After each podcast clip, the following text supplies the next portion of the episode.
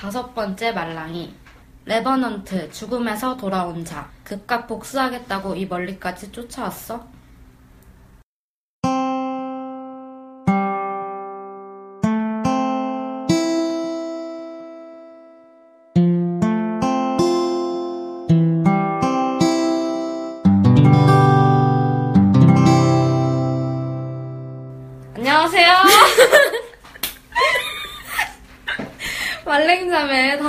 번째 만지는 영화입니다. 이 방송은 스포일러가 많이 있습니다. 저는 강희수입니다. 안녕하세요. 강세롬입니다. 저번 주는 정말 충격적인 한 주였습니다. 제가 응답하라 1988 애청자인데요. 전 어남류파거든요. 저도요. 어남택이라니요. 어, 진짜 응팔 실망이야. 그니까요. 저도 어남류 응원하고 있었는데 진짜 마음이 아프더라고요. 네, 근데 희수 말투에서 왠지 모를 사투리가 느껴지신다고 하는 분이 계셔서요. 오늘 이 자리를 빌어서 희수가 할 말이 있대요. 여러분 궁금하시죠? 얼른 궁금하다고 말하세요. 강요하시는 거예요? 저도 왜 이런지 모르겠는데요.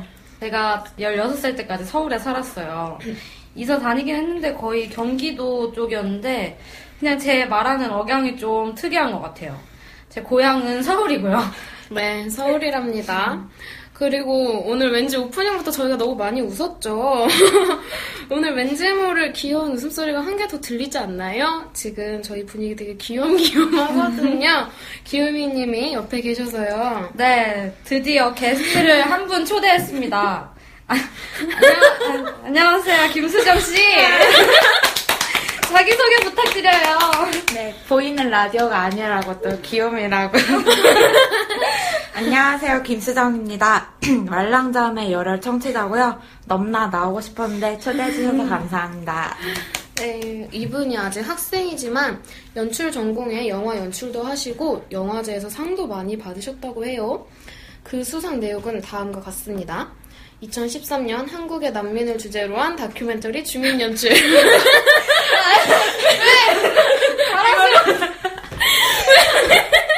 이거를 제가 썼지만. 사랑스러워. 쓰라고 해서 썼지만. 네네, 아, 자랑스럽습니다. 네, 이 영화는 2013 한국방송통신위원회 시민미디어상에서. 아, 왜 그러시죠? 네, 그리고 대상도 수상하셨고요. 2013년 벼랑에 대하여 라는 영화로 2014 제5회 충무로 단편 연화제 봉선, 2014 제3회 다이프의 청춘영화제 상영작이었고요. 또한 같은 연도에 원더홀이라는 영화로 2015년 제15회 대한민국 세계 청소년 영화제 경쟁 부분 경기 필름 페스티벌 상영작 OBS 꿈꾸는 류에 반영되었습니다. 와. 정말 많죠. 그리고 네. 마지막으로 2015년 이별하고 싶은 여자의 마음 여름이라는 극 영화 연출하셨습니다. 어마어마하시죠. 팬이에요. 감사합니다. 여러분들 중에 김수정 감독님 영화 보신 분이 계신가요? 그렇다면 정말 잘 오셨습니다. 수정 씨, 나중에 엄청 유명한 감독이 되셔도 외면하지 마시고 한 번 더 나와주세요. 네. 이 방송이 성지가 되길 바라며 혹시 영화 볼 때 연출자의 입장에서 저 같은 일반 사람들과 다르게 주목해서 보는 부분이 따로 있으신가요? 음, 저는 연출자의 눈이나 일반 사람들의 눈이나 다 똑같은 것 같아요. 다만 연출자나 일반 관객이나 가치를 어디에 두느냐에 따라 주목해서 보는 지점이 달라진다고 생각을 합니다. 저는 근데 영화에서 스토리에 가장 큰 가치를 두고 봐요. 어, 화면이 엄청나게 화려해도 엉성한 스토리를 가지고 있으면 빛 좋은 개살구라는 생각이 들거든요. 음, 근데 좀 재수없게 말하자면 조금 더 분석해서 보는 부분은 있어요. 어느 지점에서 주인공이 형성이 되고 어떤 자세를 가지고 이야기를 이끌어 나가느냐 뭐 이런 것들을 눈여겨보게 되는데 이런 것들 다 써먹으려고 하는 거죠. 음, 또 분위기도 좋아하는데 저는 보고 나면 따뜻해지는 영화를 좋아해요. 어, 그래서 그때 시간을 달리는 소녀 있을 때 되게 좋아했어요. 저는 뭐 무언가에 감정이 반응했다는 걸 따뜻하다고 표현을 하거든요. 제 영화를 본 분들 모두 따뜻해지는 느낌을 받기를 바랍니다. 셀프 홍보. 네. 꼭 보세요, 원다울. 네, 원더홀이랍니다, 여러분. 원더홀. 나중에 수정 감독님 영화도 꼭 한번 만져봐야겠어요. 오늘 영화 같이 만져볼 때도 감각적인 그 남다른 센스 기대됩니다. 오늘은 최신 개봉 영화 만져보기로 한 날이죠? 네, 저번 주에 예고했었죠. 전 죽는 게 두렵지 않아요. 이미 죽어봤으니까. 오늘의 영화 레버넌트 죽음에서 돌아온 자입니다.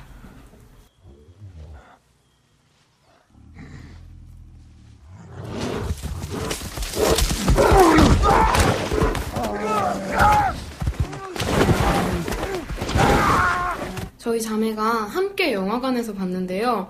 보고 나서 둘 다 끙끙 앓으면서 나왔어요. 너무 힘들다고. 볼 때도 끙끙 앓았거든요. 근데 또 제가 딴소리 잘하잖아요. 덧붙이자면 영화 끝나고 어남택이란 걸 알고 이날 너무 너무 망신창이었어요.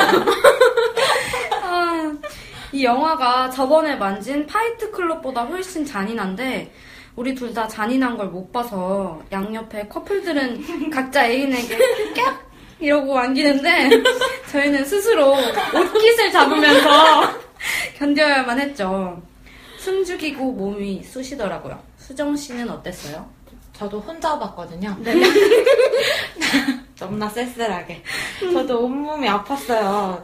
아, 클로즈업도 많이 쓴 데다가 사실적인 소리까지 추가돼서 디카프리 오빠와 함께 고통을 경험했습니다. 싸우는 장면을 너무 사실적으로 표현해서 아 진짜 대단하다라고 생각하면서 봤는데 실화라고 하더라고요. 그래서 또 놀랐어요. 처음에 레버넌트라고 하길래 이 뜻이 다시 살아난 망령이라는 뜻이라서 귀신 나오는 영화일 줄 알았거든요. 근데 처절한 복수극이었죠. 영화 소개해 주실까요? 네. 올해 1월 14일에 개봉한 알레한드로 곤잘레스 이냐리투 감독 작품입니다. 버드맨의 감독이시죠? 역시 버드맨 감독답다고 느꼈습니다. 제가 버드맨을 보진 않았지만 1회에서 희수에게 배운 롱테이크라는 단어 버드맨이 롱테이크 촬영으로 유명하잖아요. 이 영화는 버드맨만큼 아니지만 싸우는 장면이나 디카프리오가 이동하는 장면에서 롱테이크를 적절하게 사용해서 긴장감이 느껴졌어요. 롱테이크는 주인공과 같이 호흡하게 해준다고 생각이 들어요. 커트 없이 그 사람의 시선, 행동을 따라갈 수 있는 장치잖아요. 이래서 주인공의 감정이입도 되고. 말랑 자매님과 더불어 저, 많은 사람들이 고통받았던 이유가 이 롱테이크도 한몫하는 것 음. 같아요. 휴글레스와 같이 호흡하며 싸우고 고통과 함께 서론을 걸으면서 이 휴글레스가 되어가기 때문이에요. 음, 네, 배우는 제가 정말 좋아하는 레오나르도 디카프리오, 톰 하디. 어쩜 이렇게 좋아하는 배우들만 나오는지 두 분 다 소처럼 일만 열심히 하시는 분들이죠. 연기도 어쩜 그렇게 다들 잘하시는지. 아, 제발 디카프로님 상 받으셨으면 좋겠어요. 진짜 이 영화 보신 분들 다 그렇게 생각하는 것 같더라고요. 제발. 안 받으면 쫓아올 것 같아요. 그 모습으로 그 모습으로. 네, 러닝 타임이 저번에 내 이름은 칸과 비슷해요. 2시간 36분인데 그 긴 시간 동안 주인공한테 엄청 몰입해서 봤거든요. 그렇게 만들 수 있는 디카프리오님의 연기 진짜 대단한 능력이라고 생각합니다. 네, 저는 톰 하디님 목소리도 정말 섹시해서 좋아합니다. 근데 이번에 톰 하디인지 못 알아볼 정도로 어쩜 악역도 이렇게 연기를 잘하시다니. 감독과 배우의 이름만으로도 놀라움의 연속이죠. 줄거리 알아볼까요? 파이트 클럽은 청불이었는데 그것보다 더 심하게 잔인하다고 생각했으나 저희 나라에서 15세 등급 판정을 받았습니다. 서부 개척 시대 이전인 19세기 아메리카 대륙 디카프리오가 연기하는 사냥꾼인 휴 글래스는 아들 호크를 데리고 동료들과 함께 사냥하던 중에 회색 곰에게 습격당해 목숨을 잃을 뻔할 정도의 상처를 당합니다. 비정한 동료인 톰 하디가 연기하는 존 피츠 제럴드는 아직 살아있는 휴를 죽이려고 하고 아들 호크가 이에 저항하자 호크를 죽인 채 숨이 붙어있는 휴를 땅에 묻고 떠납니다. 눈앞에서 하나뿐인 아들의 죽음을 목격한 휴는 복수를 위해 존의 뒤를 쫓기 시작합니다.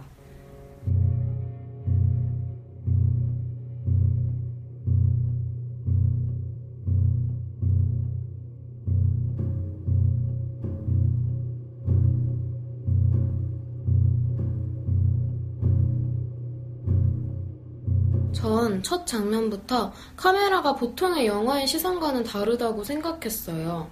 궁금증을 유발하는 시선이라고 해야 되나? 영화관에선 그냥 앞만 똑바로 보고 영화만 보면 되잖아요? 근데 디카프리오가 앞에 물건을 가린 채로 서 있는데 다리 사이로 물건이 조금 보여요. 근데 고개를 이렇게 옆으로 돌리면 보일까봐 고개를 돌려가지고 어, 저거 뭐지? 보고 싶은데? 이렇게 보게 되더라고요. 나중에 어차피 영화니까 보여줄 텐데도요. 카메라가 인물을 따라가는데 카메라가 비추지 않는 부분에서 뭔가 튀어나오지 않을까 하는 위기감, 긴장감 이런 게 잘 느껴지더라고요. 주인공이 화면 가까이서 숨을 쉬는데 현실 세계에서 숨을 들이내실 때 원래 유리에 김이 서리잖아요. 근데 스크린에 김을 서리게 하는 거예요. 비 오면 빗방울도 묻고 그래서 더 사실적으로 느껴진 것 같아요. 영화 초반부터 잔인한 장면이 계속 나오거든요. 맞아. 곰이랑 그 싸우는 그 부분 아, 아파. 정말 정말 충격적이었어요. 아, 너무나 사실적이고 그리고 적한테 당해서 불구가 되는 게 아니고 자연에서 곰을 만나 습격을 당해서 불구가 되다니 곰이 자꾸 물고 핥히고 그러는데 제가 다 아프더라고요. 저도 디카프리오가 연기하는 글래스한테 너무 감정과 몸이 입이 돼서 보는 내내 힘들었어요. 잔인한 장면이 진짜 여기가 끝이겠지 계속 생각하는데 끝이 안 나요. 근데 이걸 보면서 아 왜 안 끝나 이런 게 아니고 진짜 어디까지가 끝일까 생각하면서 집중해서 보게 됐어요. 저는 숨소리 때문에 더 집중해서 보게 된 것 같은데요. 음, 이 영화 전체가 관통하는 게 숨이라고 생각을 해요. 글래스가 곰에게 물어 뜯길 때, 피치 제롤드와 싸울 때, 이 점이 명확히 드러나는 것 같은데, 마지막 화면 블랙이 되고 나서까지 글래스 숨소리가 나오잖아요. 음. 그게 끝까지 싸우겠다라는 의미로 다가왔어요. 그래서 숨소리가 이 영화에서 가장 중요한 사운드라고 생각을 했습니다. 영화에서 대사가 거의 없어요. 저도 수정 씨랑 같이 느낀 게 숨소리가 진짜 많다. 숨소리로 거의 가득 채워집니다. 그리고 keep breathing 이라고 하면서 글래스의 기억 속에서 아들에게 계속 숨을 쉬라고 얘기해요. 특히 이 영화에서는 글래스가 죽을 뻔한 위기에 많이 처하잖아요. 근데 꼭 살아남고 나면 숨소리를 들려줘요. 그래서 아 숨이 붙어 있다. 저게 살아있다는 의미구나. 이게 확 와닿아요. 근데 레오나르도가 연기를 진짜 진짜 잘하고 이번에 진짜 꼭 상을 받아야 되는 게 대사로 아파 어우 살아있구나 이렇게 말로 표현하는 게 아니고 로봇 연기. 숨소리로 표현을 하거든요. 근데 그게 상황마다 다 달라요. 숨소리일 뿐인데 분노 때문인지 슬픔, 뭐 고통 때문인지 이런 게 느껴지더라고요. 이걸 소리로 넣어드리고 싶지만 좀 변태 같고 이상할까 봐요. 영화관에서 한번 그 부분에 집중해서 보셔도 좋을 것 같아요. 저는 영화 메인 테마 음악이 너무 좋아서 영화 끝나고도 현악기 소리가 귀에 맴돌았어요. 근데 알고 보니까 믿고 듣는 류이치 사카모토가 음악 감독이더라고요. 아, 그 위험할 때마다 나오는 음악 소리 진짜 그 소리 나올 때마다 너무나 두려웠어요. 맞아. 어, 또 분명히 이 음악이 들린다면 글래스는 다칠 텐데 어, 내 몸이 또 힘들겠다 이러면서요. 어, 이런 긴장감을 끌어내야 하는 영화에서는 음향이 중요한 역할을 한다고 생각해요. 설원에서 싸우는 장면을 제외하고는 다 잔잔한 공간음인데 긴장감이 필요한 부분을 사운드로 적절하게 채웠어요. 보통 관객의 감정을 끌어내기 위해 슬픈 부분에 슬픈 음악을 사용하곤 하는데 개인적으로 그런 걸 좋아하진 않아요, 저는. 좋은 방법이지만 감정을 강요하는 느낌이 들더라고요. 근데 이 영화에서는 균형을 되게 잘 맞춘 것 같아요. 좋아하는 영화 중에 그래비티가 가장 음향이 좋았다고 생각했는데 이 영화도 손에 꼽을 것 같습니다. 이런 장르의 음향에 도전해보고 싶다. 이런 생각이 들었습니다. 너무나 멋진 음향. 존경합니다. 네. 저는 영화에서 비춰주는 자연의 풍경도 너무 멋있더라고요. 감독님이 풀샷을 기가 막히게 잘 잡으시는데 카메라 감독님 정말 캡짱. 맞아. 그리고 아 촬영 감독님이 버드맨과 똑같은 감독인 감독님이시더라고요. 둘이 같이 콤비신가 봐요. 음, 웬열? 카메라 감독님 캣! 화면 전환할 때마다 대자연을 보여주잖아요. 근데, 우와, 저기 어디지? 가보고 싶다. 이런 생각도 들었어요. 이 영화가 조명 없이 촬영을 했대요. 낮엔 햇빛으로, 밤엔 불로. 그래서 더 자연스럽게 느껴지는 면도 있어요. 혹한의 겨울이 배경인지라 눈이 많이 나오고 물도 굉장히 많이 나오는데 물이 거의 글래스가 위험할 때 나왔던 것 같아요. 처음에 배 탈 때, 또 인디언들에게 붙잡힐 뻔하고 떠내려갔을 때, 마지막 싸울 때 이렇게 나오는데 물이 죽음과 삶의 경계인 것 같다. 이런 생각이 많이 들었어요. 원래 물이 경계의 의미를 가지죠. 우리나라 궁들을 보면요. 앞으로 한번 갈 때 봐보세요. 문에서 그 집 있잖아요. 궁전. 거기로 가는 길에 꼭 다리를 건너게 돼 있어요. 밑에 물이 흐르고 있고요. 나름의 경계를 짓는 거죠. 이거는 영화 내용이랑 좀 다르긴 한데 저는 공무도화가가 떠올랐어요. 시예요? 네, 그 옛날에 문학 시간에 배웠던 것 같은데. 읊어주세요. 니마 니마 강을 건너지 마오로 시작하는 시인데 내 님도 아닌 디카프리오가 진짜 아, 제발 죽지 마라 이러면서 봤어요. 글래스는 죽을 것 같은데 진짜 미친 듯이 살아남거든요. 근데 또 그에 반해서 아들이 툭 하고 죽어버려서 아쉬웠어요. 음, 저는 글래스가 미친 듯이 계속 살아남느라 런닝 타임이 좀 길었던 감이 있었어요. 글래스의 한 가지 목표인 복수를 담는 데만 2시간 30분을 할애한 것은 살짝 길지 않았나? 라고 생각이 들면서 중간에 루즈해진 경향이 있다고 생각을 했습니다. 어, 근데 오히려 글래스가 그렇게 크게 다쳤는데 갑자기 건강해지면 개연성이 없어 보일 것 같기도 했어요. 그래서 글래스가 곰한테 크게 다치고 그 뒤에 재활을 하잖아요. 기어 다니다가 앉아서 다니다가. 그 다음 걷고 어, 제가 사람 만지는 사람이라서 오히려 어, 납득이 가더라고요. 그 긴 시간이. That was no deal. You killed my boy. 기독교 중심적인 세계관을 가지고 있는 미국인들의 시각과 복수를 목적으로 한 글래스가 좀 대조됐던 것 같아요. 대사에서 계속 뭐 주님을 언급하고 있고 기독교의 가르침은 서로 사랑하고 용서하라 이런 의미인데 마지막에 글래스가 피츠 제럴드를 인디언한테 보내면서 신에게 맡기겠다고 하잖아요. 어차피 죽이려고 보내는 건데 약간 아이러니했어요. 제가 저번에 두 번째 방송에서 칸을 만질 때도 얘기했지만 저는 인간이 종교적이다라는 걸 되게 좋아해요. 그때 homo religious라고 생각하는 사람이 호모 사피엔스인 것처럼 종교적인 인간이라는 말이 있다고 했잖아요. 종교적이라는 뜻은 내가 기독교야, 불교야 이게 아니고 우리 모두 그런 경험 있을 거예요. 올해 뭐 새해가 밝아서 여러분들 일출 보고 오신 분들 계시죠? 해가 보면 해만 보면 되거든요. 근데 소원도 같이 빌어요. 우리는 올해 뭐뭐 잘 되게 해주세요. 근데 우리는 우리가 해결하기 힘들 것 같은 일들을 할 때 초자연적인 것, 큰 존재에게 뭐 이렇게 해주세요 하고 빌잖아요. 근데 이 영화에서 미국인, 프랑스인 등등은 주님이 그 존재였지만 글래스에게는 그의 부인이 그런 종교적인 존재였던 것 같습니다. 죽을 뻔하거나 힘든 상황이 닥쳤을 때마다 죽은 부인의 목소리가 들려요. 작은 가지는 바람에 흔들리지만 뿌리가 깊은 나무는 흔들리지 않아요. 라고 하면서요. 이게 주기도문처럼 들리기도 하더라고요. 적어도 레오나르도에겐 그의 부인이 신이었던 거죠. 그래서 신에게 맡기겠다라고 하는 것 같아요. 그래서 그의 종교 안에서는 복수가 옳았던 것 같습니다. 음, 아들의 복수를 위해 적을 뒤쫓는 큰 줄거리가 있잖아요.